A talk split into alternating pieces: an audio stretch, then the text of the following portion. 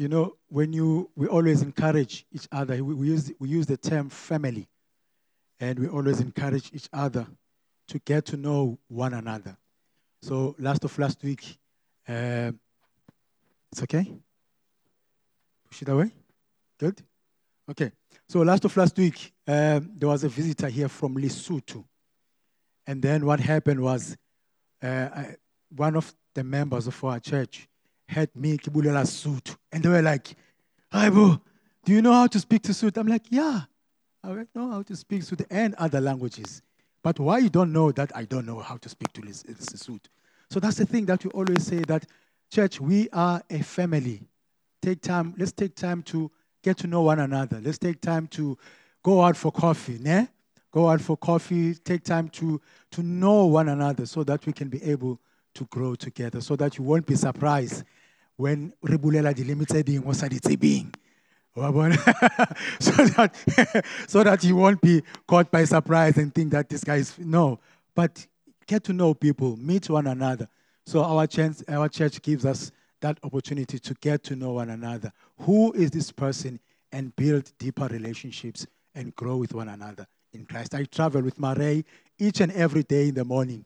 We always talk about stuff, and somehow our conversation get cut because he has to arrive at work, I have to go to work.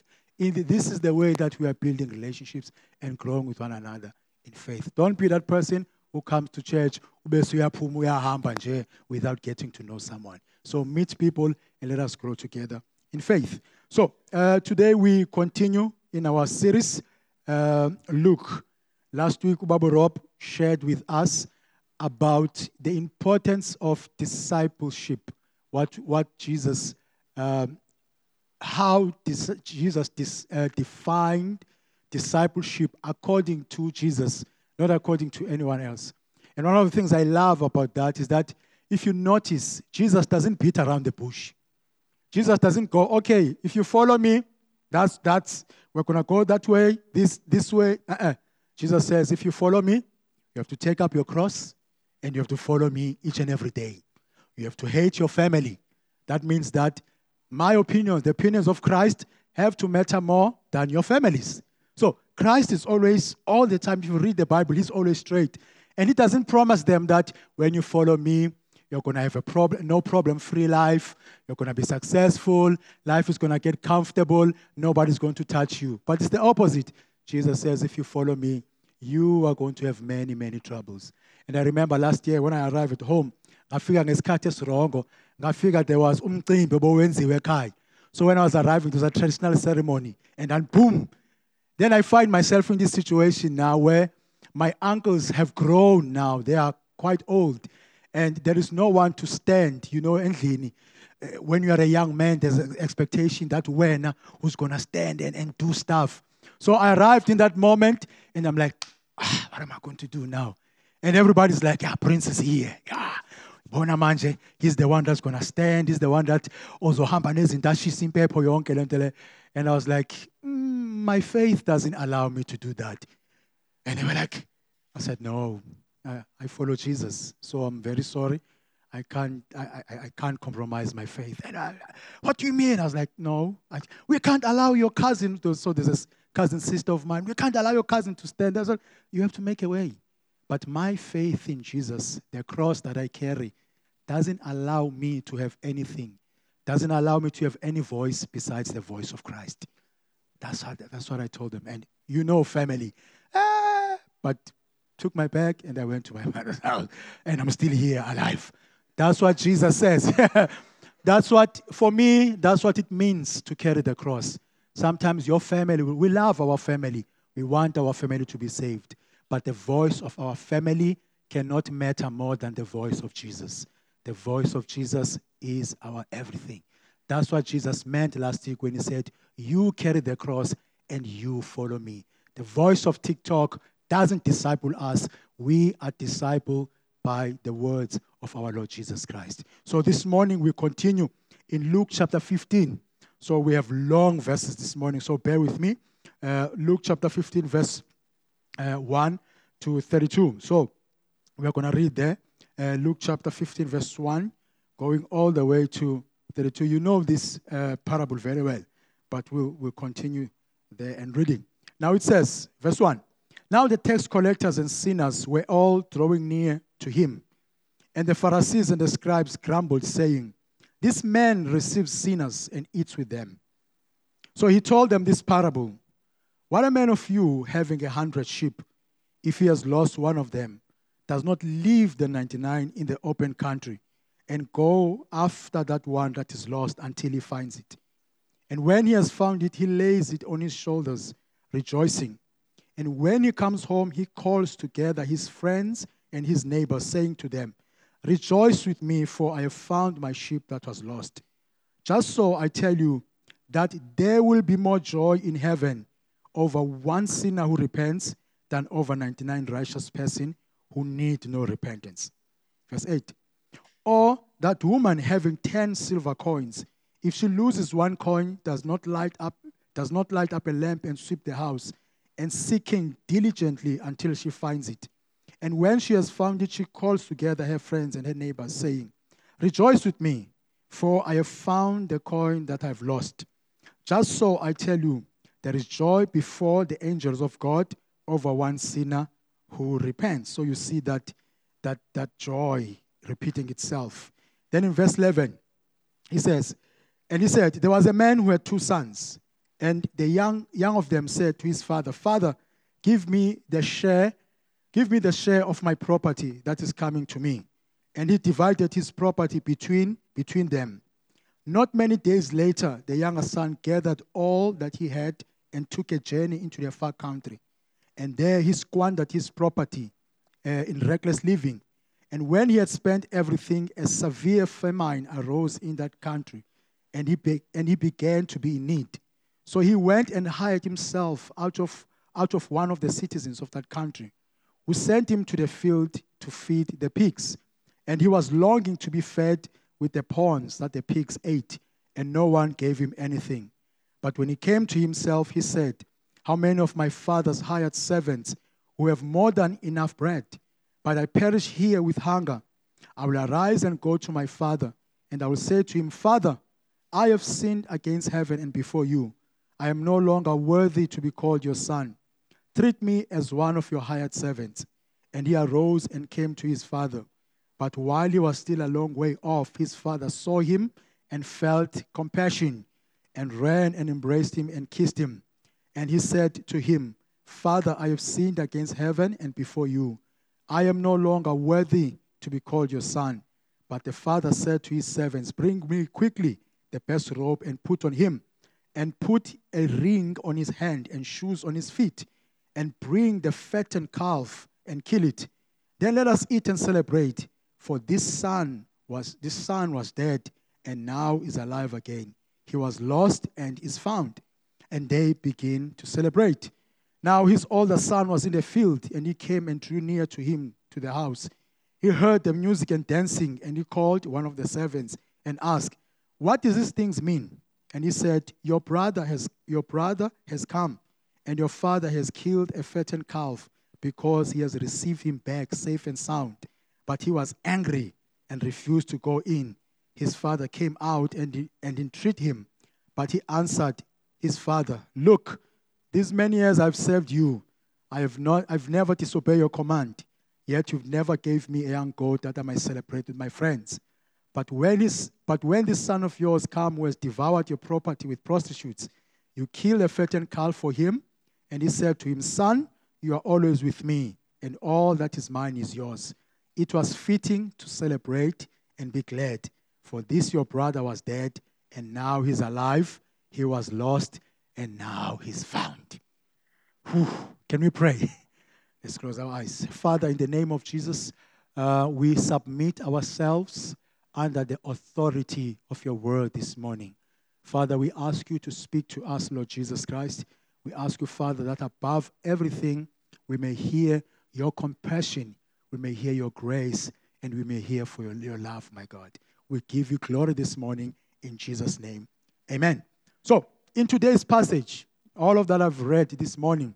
So, you in today's passage, Jesus is dealing with a confrontation. If you Remember when we started, we said there was a confrontation. So uh, there was a criticism And that criticism was coming from the Pharisees and the teachers of the law. Now, the Pharisees were like the keepers of the law. They were people who were guarding the, the, the Old Testament in a way, the law of Moses. So, if, if you are not part of them, if you wanted to be a preacher during those days, they were the ones who had to approve you. So, Jesus didn't do all of that. Jesus started teaching and he didn't follow their rules. So, and one of the things that was happening in this time is as Jesus' ministry, Jesus was continued to preach, a lot of people started to come after Jesus. And not the type of people that uh, the Pharisees were, would love to follow Jesus. So Jesus was followed by sinners, Jesus was followed by tax collectors, Jesus was followed by the worst of the worst people. And of course, in the eyes of the Pharisees, they didn't love this. They, they, they didn't like what was happening. They didn't like that Jesus Christ calls himself a man of God, but at the same time, he's hanging out with prostitutes, he's hanging out with tax collectors. So here, when we open this, uh, uh, this, this, this, this chapter today, uh, they are criticizing Jesus. And one of the things they are saying to him is that, hey, if you call yourself this man who calls himself sort of like Lomonto Ibiza Njengomfundis, this man who calls himself a pastor, but look at the people he's walking with. Look at the type of crowd that he has. Look at the type of people that they are following him. And of course, Jesus, uh, so their criticism was in two ways. Number one is that Jesus Christ was receiving sinners. That was the first criticism that they had. And number two, that he eats with them. That Jesus sits down and has meals with these people. Now, why is that a problem for the Pharisees, especially in those days of Jesus. Now, let me explain. In the days of Jesus, uh, to eat with someone, to have a meal with someone, that meant, that meant that you accepted their way of life. That meant that it was a way of hospitality. It meant that you approve of what that person was doing. So if I'm if if if, if somebody, if today somebody was a thief and that person was eating with Jesus. The Pharisees saw him eating with Jesus, or people in those times saw that person eating with Jesus. That means that Jesus knows what that person is doing and he's, he's approving of it. We have nayo. That's why he's eating with, with that person. And of course, this was not acceptable in the culture of the Pharisees. The Pharisees were people that separated themselves. They didn't want nothing to do with other people. Their, their way of belief, in yokholwa, was one where they were just uh, separating themselves and not eating with anybody. They were just with themselves all the time. But Jesus responds to this criticism by sharing three parables. And all of these parables remind them of his true mission. Now, if you remember when we started the book of Luke, what did we say the mission of Jesus was? Let me take the mic. Now, if you remember, if you remember, uh, uh, uh, we started the book of Luke last year, right? And we spoke about the mission of Jesus. Now I'm going to point someone, and that person is going to tell us what the mission of Jesus was. So, do you guys remember what the mission of Jesus was?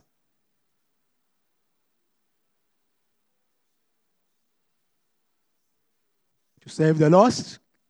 Uh, Greg gets, Greg gets, and get, Greg gets hundred this morning. So Jesus Christ's mission was to save the lost. So Jesus was not eating with his people because he wanted to eat with them. Jesus was eating with his people because that was the will of God. That was his mission on earth. Those were the people that, that God sent him to find. Those were the people that Jesus Christ was sent to preach to, those sinners that he was eating with them. And the Pharisees did not understand this. The Pharisees did not approve of this. And of course, in the, in the upcoming weeks, you're going to hear about the very same complaint in the story of Zacchaeus. And Jesus is going to answer them in Luke chapter 19, verse 10. And he's going to say to them, For the Son of Man came to seek and save what was lost. And Matthew chapter 9, verse 13, he says the same thing. For I came not to call the righteous, but to call the sinners. So that is the true mission of Jesus. It is to call the people who are lost. It is to eat with the people who are called sinners. And if you if you listen very well, these three parables, all of these three parables share a same common thread. All of them there is, in all these three stories, there is something uh, or someone of value that is lost. There is something that is lost. In the first one, there is a lost sheep. In the second one, there's a lost coin. And in the third one, there is a lost son. There's a lost son. And then the second one, that that which is lost is found and is brought or returned. So in all of these three parables, the sheep that was lost was found. The coin that was missing was found. The son that went away returned home. And the third one is there was celebration and joy for that which is found. So to the shepherd, it was a sheep. To the woman, it was a coin. And to the father, it was the return of his son. So that's what that's how Jesus replies to them by reminding them in these stories that his true mission is to find those who are lost. His true mission, the Father's joy, the Father's happiness. The, God takes joy in finding people who are lost. And often at times, as church people, you know, when we come to church, we often forget why Jesus brought us here. We often forget why we are here in the first place. And we forget that one day, as Wabu Rob said, we ourselves were lost. One day we were like the sheep. One day we were like the lost coin. One day we were like the lost son. But God, in his mission and in his love, he went and he found us and he brought us into his house. Now, we cannot forget that when we arrive in the house of God, we can't forget that as much as we are here, there are still many other people out there who need to hear the good news. There are still many other people out there who need to know the love of God. There are still many people out there who need to hear about from a church where people used to pride themselves how long they are in the church. You know, used to get status about how long you are in the church. So if about something they did not know you, people will tell you, know, me, I'm 10 years in this church. You know, me, I'm five years in this church. You know, that they took pride in that. So sometimes these are the things that as church people we lost ourselves in. We think that the mission of Jesus is for us to be five years in the church. We think the mission of Jesus is to beat our chest by how long we are in the church. And sometimes we do these things. But Jesus shows us that his true mission, yes, is for us to be in his house as a family, but also his greatest joy is for us to have the same compassion that he has, and that is the love for those who are lost out there. So sometimes we come into the house of God, and it's about my comfort. I don't know if you ever seen this. Uh, uh, it's about my comfort, it's, it's about me. It's, it's no longer about the mission of God, it's no longer about the lost, it's about me. So it, it, it's about what God has to do for me. It's about my prayers. It's about me. God has to serve me. But actually, God did not bring us into his house in order for, for him to serve us. Does that mean God doesn't love us? God loves us. The Bible tells us that God loves us. But God, at the same time, we can't forget that his greatest mission it is to find people who are lost. Just like us, we were lost one day and we were found and there was a celebration. The same thing today. Many people out there are lost. Many people out there, they need to know about the grace of God. Many people out there, like the lost sheep, many people out there, like the lost prodigal son, they need to hear about the love of God. So we can't come to the house of God and get comfortable. We always have to remember that God wants to use us, God wants to send us, God wants us to have compassion for people who are lost, just as He has compassion for, for those who are lost. So, and maybe you are sitting down there this morning, you're thinking, hey, does God care about me? And that may sound a bit harsh. That may sound a bit harsh, but actually, God does care about your well being. He has promised that He cares about our well being. The same way that the, the, shepherd leaving the 99 flock, the 99 that are behind, in order to search for that one, he didn't mean that those who are left behind, he hates them. He loves them the same way. In fact, the same way that he left uh, uh, the 99 in order to find that one, it shows his true love. When that woman was, was sweeping the house to find, she could have said, You know what? I have 99, I don't care. That sheep could have said, You know, uh, that shepherd could have said, I have other, I have, I have other flocks, I don't care. Uh, the, the, the father could have said, You know what? I have another son, I don't care. But he doesn't do this. The, the, the shepherd says, Okay, I'm going to leave this 99 and I'm going to search for that one that is lost. I'm going to leave this. This woman goes around the house, though she has the 99, she, she, she searches for that coin because that coin has value, because that sheep has value. Why the father did not throw away his son? Because his son had value as well. And I said, nothing has been heartbreaking, I think, um, for me personally. If you saw, if you see what the church has become, and if you see how the church is before COVID, you're going to see a difference.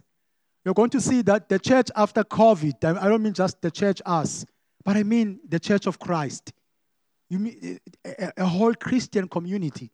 Immediately after COVID, everything changed. We are no longer people who are looking for others. We are no longer people who are outward looking, but rather we are looking at ourselves. We are looking at what pleases us. We are looking at, at, at, at, our hearts. You know, Babu Robuka Kuluma Manj. He just spoke about our giving, that our giving is a condition of our hearts. You know, eh, eh, that, that is speaking of us. That graph there, it, it, it's not about money, it's about our hearts. It's about what the church has become after COVID. Somehow, it's like something happened that told us, you know what? It's all about you now. It's all about yourself. It's all about you. Think for yourself. And how do you see that? We see that in, in, in, in, in the decisions that we make. We see that in our daily lives. Because if I have the heart of God, you know, on, on, on, on a Sunday morning, I'm not going to be somewhere else. I'm going to be in the house of God. I'm not going to be in the mall. I'm not going to be somewhere. I'm going to be in the heart of, I'm going to be in the house of God. I'm not going to be anywhere. If, if, if I'm offered a job, if I'm given a job, uh, my deciding factor is not going to be my money. My deciding factor is going to be, hey, uh, Langiakona, where I'm going, am I going to find a place to pray? Am I going to find a place to worship God? So we see that, that as time goes, each and every day, our hearts, bit by bit, is going away, far away from God.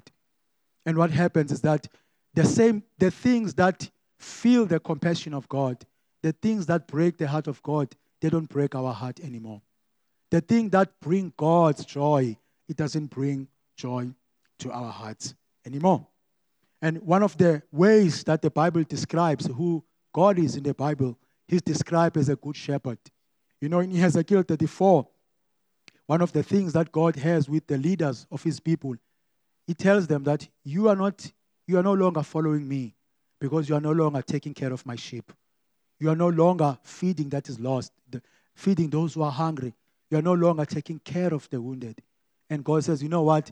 I am going to do it myself. I am going to go and I'm going to find those who are lost. Because Jesus, because God is a good shepherd. And his desire and his joy is to see people who are lost being found. So Jesus, in the third parable, takes things even further and makes an example about two sons. So while in the, in the first parable we see a difference, Jesus talks about human relationships. So he makes an example that this father had two sons. And one of the sons in verse 12 came to him and said, Father, give me the share of property that is coming to me. And he divided his property between them.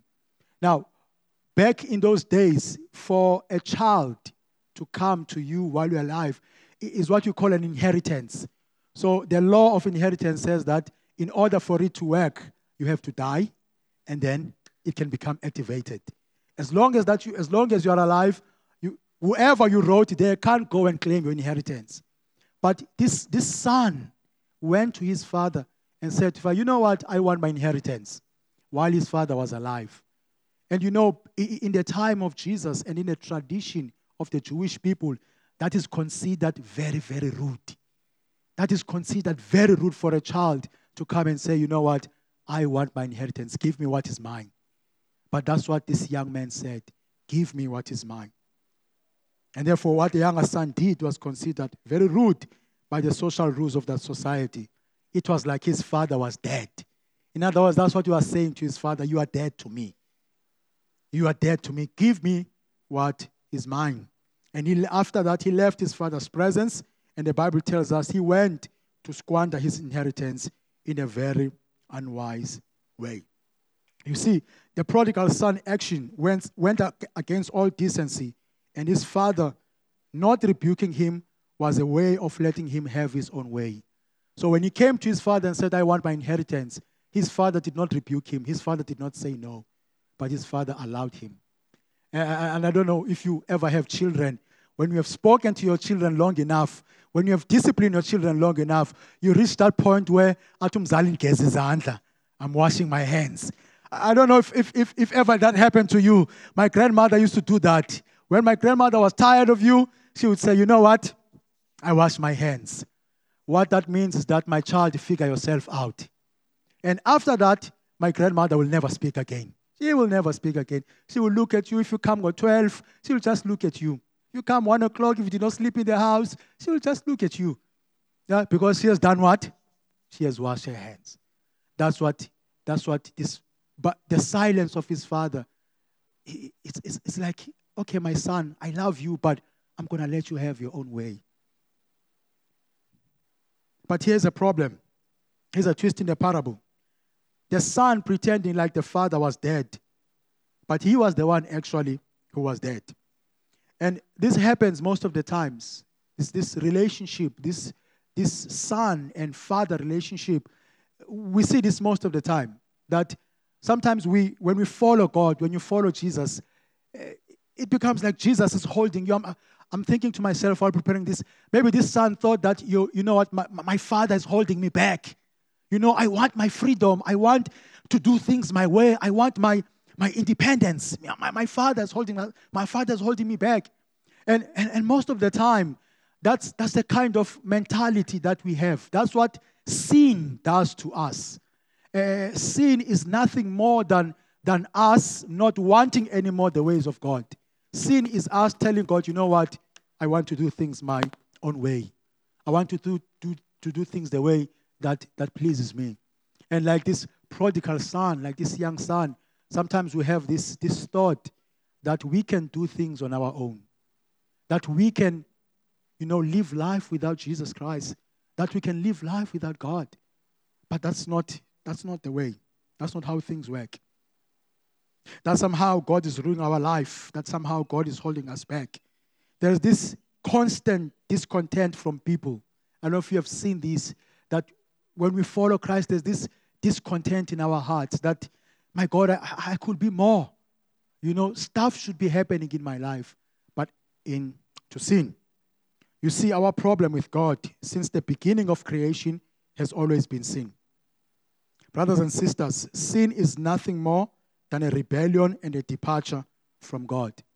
So the son going to his father and asking him his inheritance, actually, what was in his heart was just more than freedom.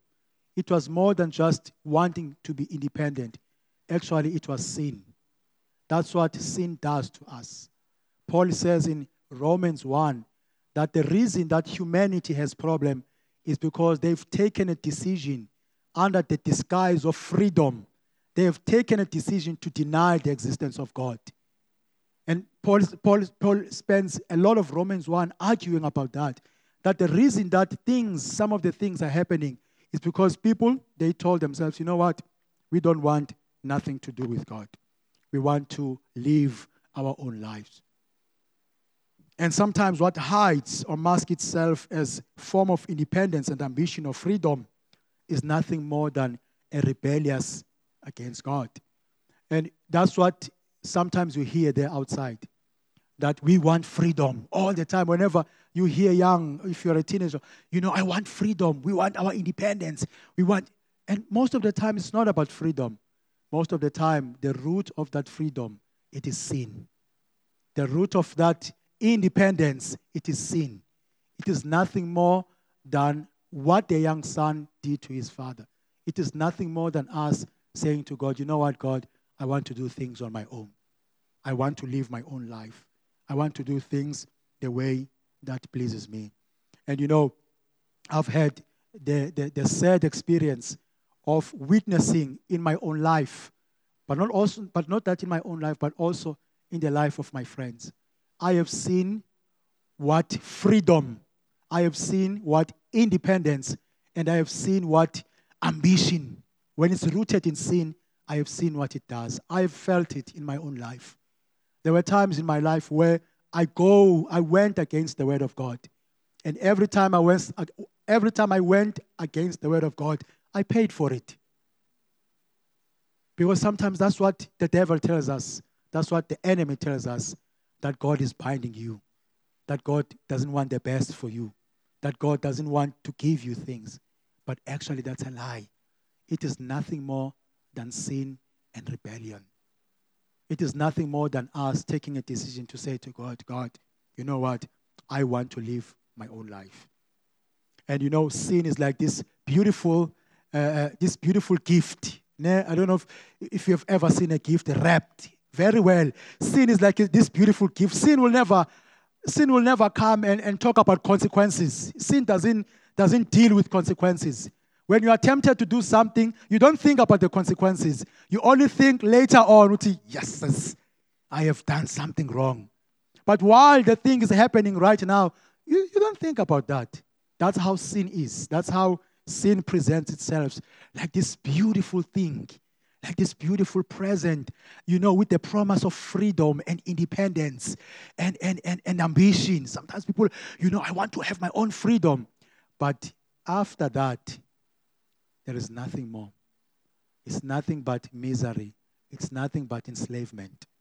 And sometimes those, those consequences last a very long time. And that's what the prodigal son find out. Maybe when he was asking from his father, he thought, man, I have my own freedom. But later on, he discovered that whoever decides to go away from the presence of God will face the consequence of sin. The prodigal son toiling in the pig pen is an, is an unpleasant life of someone who's toiling in the life of sin.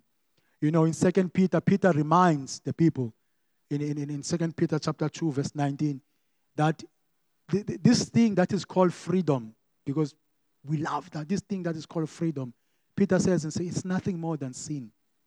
It's nothing more than sin that is going to keep repeating itself over and over and over again. Brothers and sisters, there's no freedom in sin. The result of sin is always death. But there is a twist into this story. There's a change where the story is moving now. It's moving in another direction.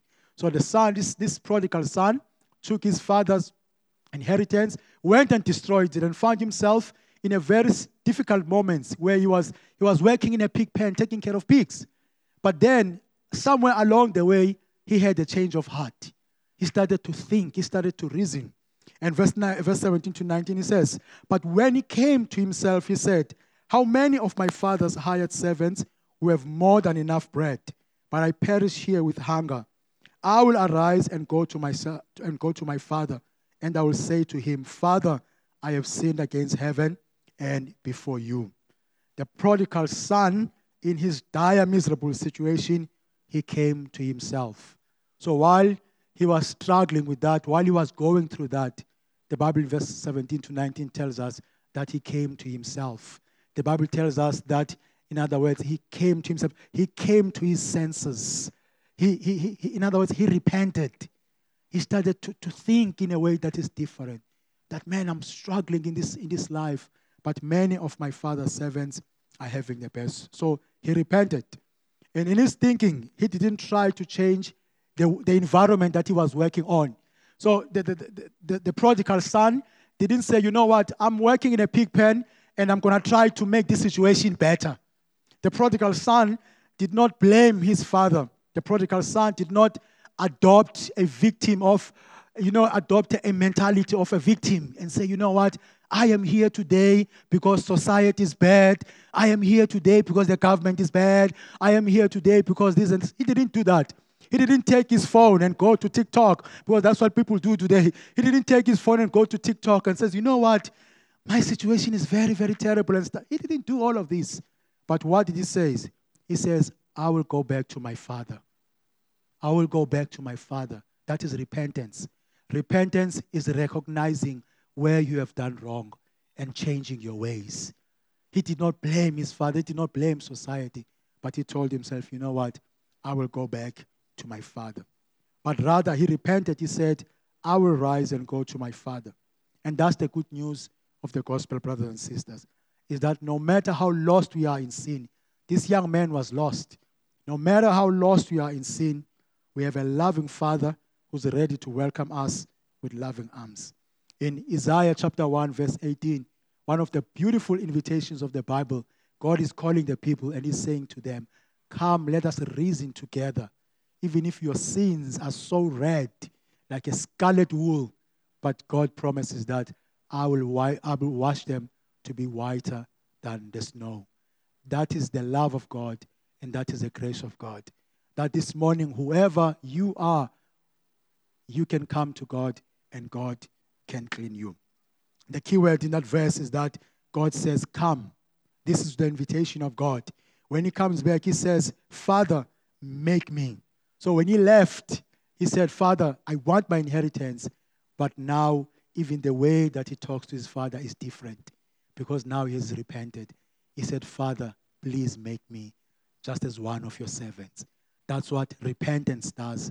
Repentance changes the way we see things, repentance changes the way we view life, repentance changes the way we think about certain things. That is true repentance. In other words, he repented and he laid all aside. He laid his pride aside. He laid all of everything aside. And what about you? Are you going to lay it all aside and come to God this morning? Are you going to say to God, My God, I accept the invitation of coming to you. I know that I'm living a life that is not pleasing to you. Like the lost prodigal son, I'm lost. But this morning, I accept this invitation of coming and I repent that, Father, make me as one of your children. So, in verse 20 to 24, one of the things that we see there is there is restoration. At first, there was sin, and then there was repentance, and now there was restoration. And he arose and came to his father. But while he was still away off, his father saw him and felt compassion, and ran and embraced him and kissed him, and, and said to him, Father, I have sinned against heaven and before you. I'm no longer worthy to be called your son. But his father said to his servant, Bring quickly the best robe and put on him, put a ring on his hand and shoes on his feet, and fatten the calf and kill it. Let us celebrate this son of mine that was lost. And here in this verse, Jesus gives us a clear picture of what the grace of God looks like. So the young man was, was he, even, he was practicing his speech. That while he, he was on his way, on his way of practicing speech, this is what I'm going to say to my father. This is what I'm going to say to my father. But the Bible tells us that while he was coming, his father ran to hug him. And if you notice there, while he's trying to explain, you know, Father, I'm wrong, his father doesn't even listen to his explanation. Instead, his father hugs him and kisses him. My brothers and sisters, that is the grace of God. telling us that, you know, when God forgives you, God doesn't come back. God doesn't keep a receipt. God doesn't come back and says, you know what, I forgave you one day. I forgave you again this time. I forgave you this time. That's not the grace of God. The grace of God doesn't even need for us to explain our sins. When we come to God, God forgives us and washes us, washes our sin to be whiter than the snow. What a picture of God's love and His grace. What a picture of God, of, of a God whose heart is filled with compassion and is ever ready to welcome us as we return to him. The son is restored to not the son is restored to a full privilege of being a son. All that the son wanted was to be a servant, but his father does something much more. He restores him into becoming a son all over again. And we deal with the last part. In verse 25, now the older son was in the field, and he came, through near to his house. He heard the music and dancing, and he called one of the servants and asked what does these things mean? And he said, Your brother has come and your father has killed a fattened calf uh, because he received him back safe and sound. But he was angry and refused to go in. So we see here that this father had two sons. Now, both of them were lost. So the only difference here is that the younger son left his father and was lost in the world. But the older one was still in the house. He was still working for his father. He was still there with his father. But through this, through this verse, Jesus reveals the attitude. Jesus reveals that even though this son is with his father every day, but he still has bitterness in his heart. He still finds it difficult to forgive his brother. So when he comes from the field and then he hears what's going on, he asks, what's going on here? And they tell him, Your brother has come back, and he becomes angry. All of a sudden, he becomes angry. So in this parable, Jesus shows us that not only was the younger son lost, but also the older son lost. So uh, in, in, in his conversation with his father, the older son revealed that his father's relationship was based on, perform- on performance because he tells his father that I have served you for many years, but you have never done anything for me. I don't know if you've ever made that prayers to God sometimes. I have made that prayers where I think that because I'm, I'm because I've fasted for this, because I've done this, therefore I'm entitled to receiving uh, whatever God has to give to me. I've made that prayers where I'm like, God, I have done this and this, but I deserve to be this. That's what the son is showing us here. He despises his brother and is bitter towards him. In verse 30, and he doesn't understand grace and forgiveness. How often do we feel like the older son sometimes and think that we are entitled to God's blessing because of our performance? How, do, how often do we miss God's heart and think we are better than the people out there? Brothers and sisters, even though the younger son was lost, he came back. But this other son was also lost because he was in the house, but he, does, he didn't understand his father's heart. He didn't understand that his father was a very, very loving man. He didn't understand that his relationship with his father was not based on performance, but rather was based on love and grace. And it's possible that today I may think, well, I'm not lost because I'm in the church, but it's possible to be in the church and still be lost. It's possible to be in the church and still have a heart that is unforgiving. It's possible to be in the chair of the church but still have bitterness inside of me. That's possible. And I am not different than the people who are out there who know nothing with Christ, with Christ. The only difference is that I come to church every day. I come to church every Sunday, but I am lost as they are. Because had I understood what the grace of God means, then my heart will not be so difficult to forgive. Had we understood, that I understood what the heart of God is, and His joy is finding people who are lost, then I will be in the house of God, but my heart will be forgiving. And that's what Jesus is showing the Pharisees that as much as you claim to know God, but also you are not different from these people you, you, you are condemning. You're not different from them. The only difference that the only difference that you know the Old Testament, but you're not different because you are bitter and you are failing to understand the grace of God. Brothers and sisters, as we finish this morning, I want to pray for us. Uh, I want to call us back to Christ. I want to call us back to Jesus Christ. Yes, I see you, you are in church, but I can't see your heart. I can't see what is here inside of you. And it's easy, you know, when people used to preach about the prodigal son, we used to think that those who are lost. But actually, Jesus is showing us that it's possible to be in the house of God and still be lost like those people who are out there. And I want to pray for us this morning that, Father, if I am the older son, if I am here this morning and I am missing your heart, Father, help me. If I am here this morning and I have bitterness against someone, I am not better than those who are out there who have nothing to do with you. I am lost as that coin and I am lost as that sheep. And I want to come to you that you may find me this morning. We have the stations there. We're going to go there and we are going to grab the elements and we are going to pray together in Jesus' name. Make our way then. Grab the bread and grab the grape juice as well.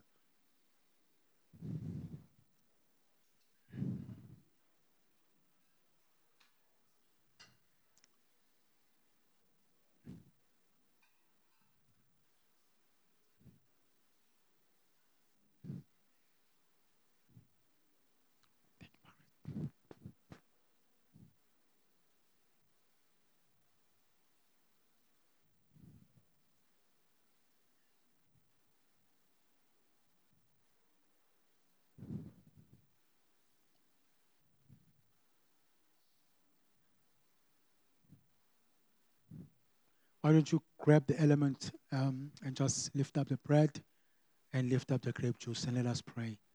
Father, in our hands, we are holding the bread that is a symbol of your body, and we are holding, my God, the grape juice that is a symbol of your blood. The very same blood on Isaiah that you said, you'll wash us to be, our sins to be whiter than the snow. Father, I cannot think of a greater a faith than to be in the house of God, but to be lost. Father, we pray that this morning, it's so easy, my God, to think that I am not lost because I'm not out there drinking, I'm not out there robbing, I'm not out there doing all those people what they are doing. But to find out that though I say like that, I'm in the church, I'm still holding on to things of the past. Father, we pray this morning, our Lord Jesus, that if any of us we see ourselves either as the younger son that is lost in sin or as the older son that is in the house but is also lost. Father, we pray for your mercy. We pray for your grace. We pray, Father, that the same way that you reach out to these two sons, my Lord, Father, we pray that you may reach out to us, my God, for the honor and for the glory of your name. You can eat the bread and you can drink the grape juice this morning. And I'm going to say a prayer for us and we are going to finish. Father, we thank you in the name of Jesus. And we believe, my God, that you are washing our sins. Whoever came here this morning, my Lord, feeling the weight of their sins, Father, I have no doubt that if they have accepted the invitation of coming to you, Lord, you have washed away their sins. And not only just washed away their sins, but also give them, them the right to become the children of God. And Father, those who are here this morning feeling like the older son, my God, finding it difficult to forgive, still having things of the past, Lord Jesus, I pray that your mercy may reach out and give them a new heart, my God. I pray for your church. I pray that you may be people, my God, who have compassion for the things that you have compassion for, my Lord, for the honor and for the glory of your name. We thank you, Father, in Jesus' name. Amen.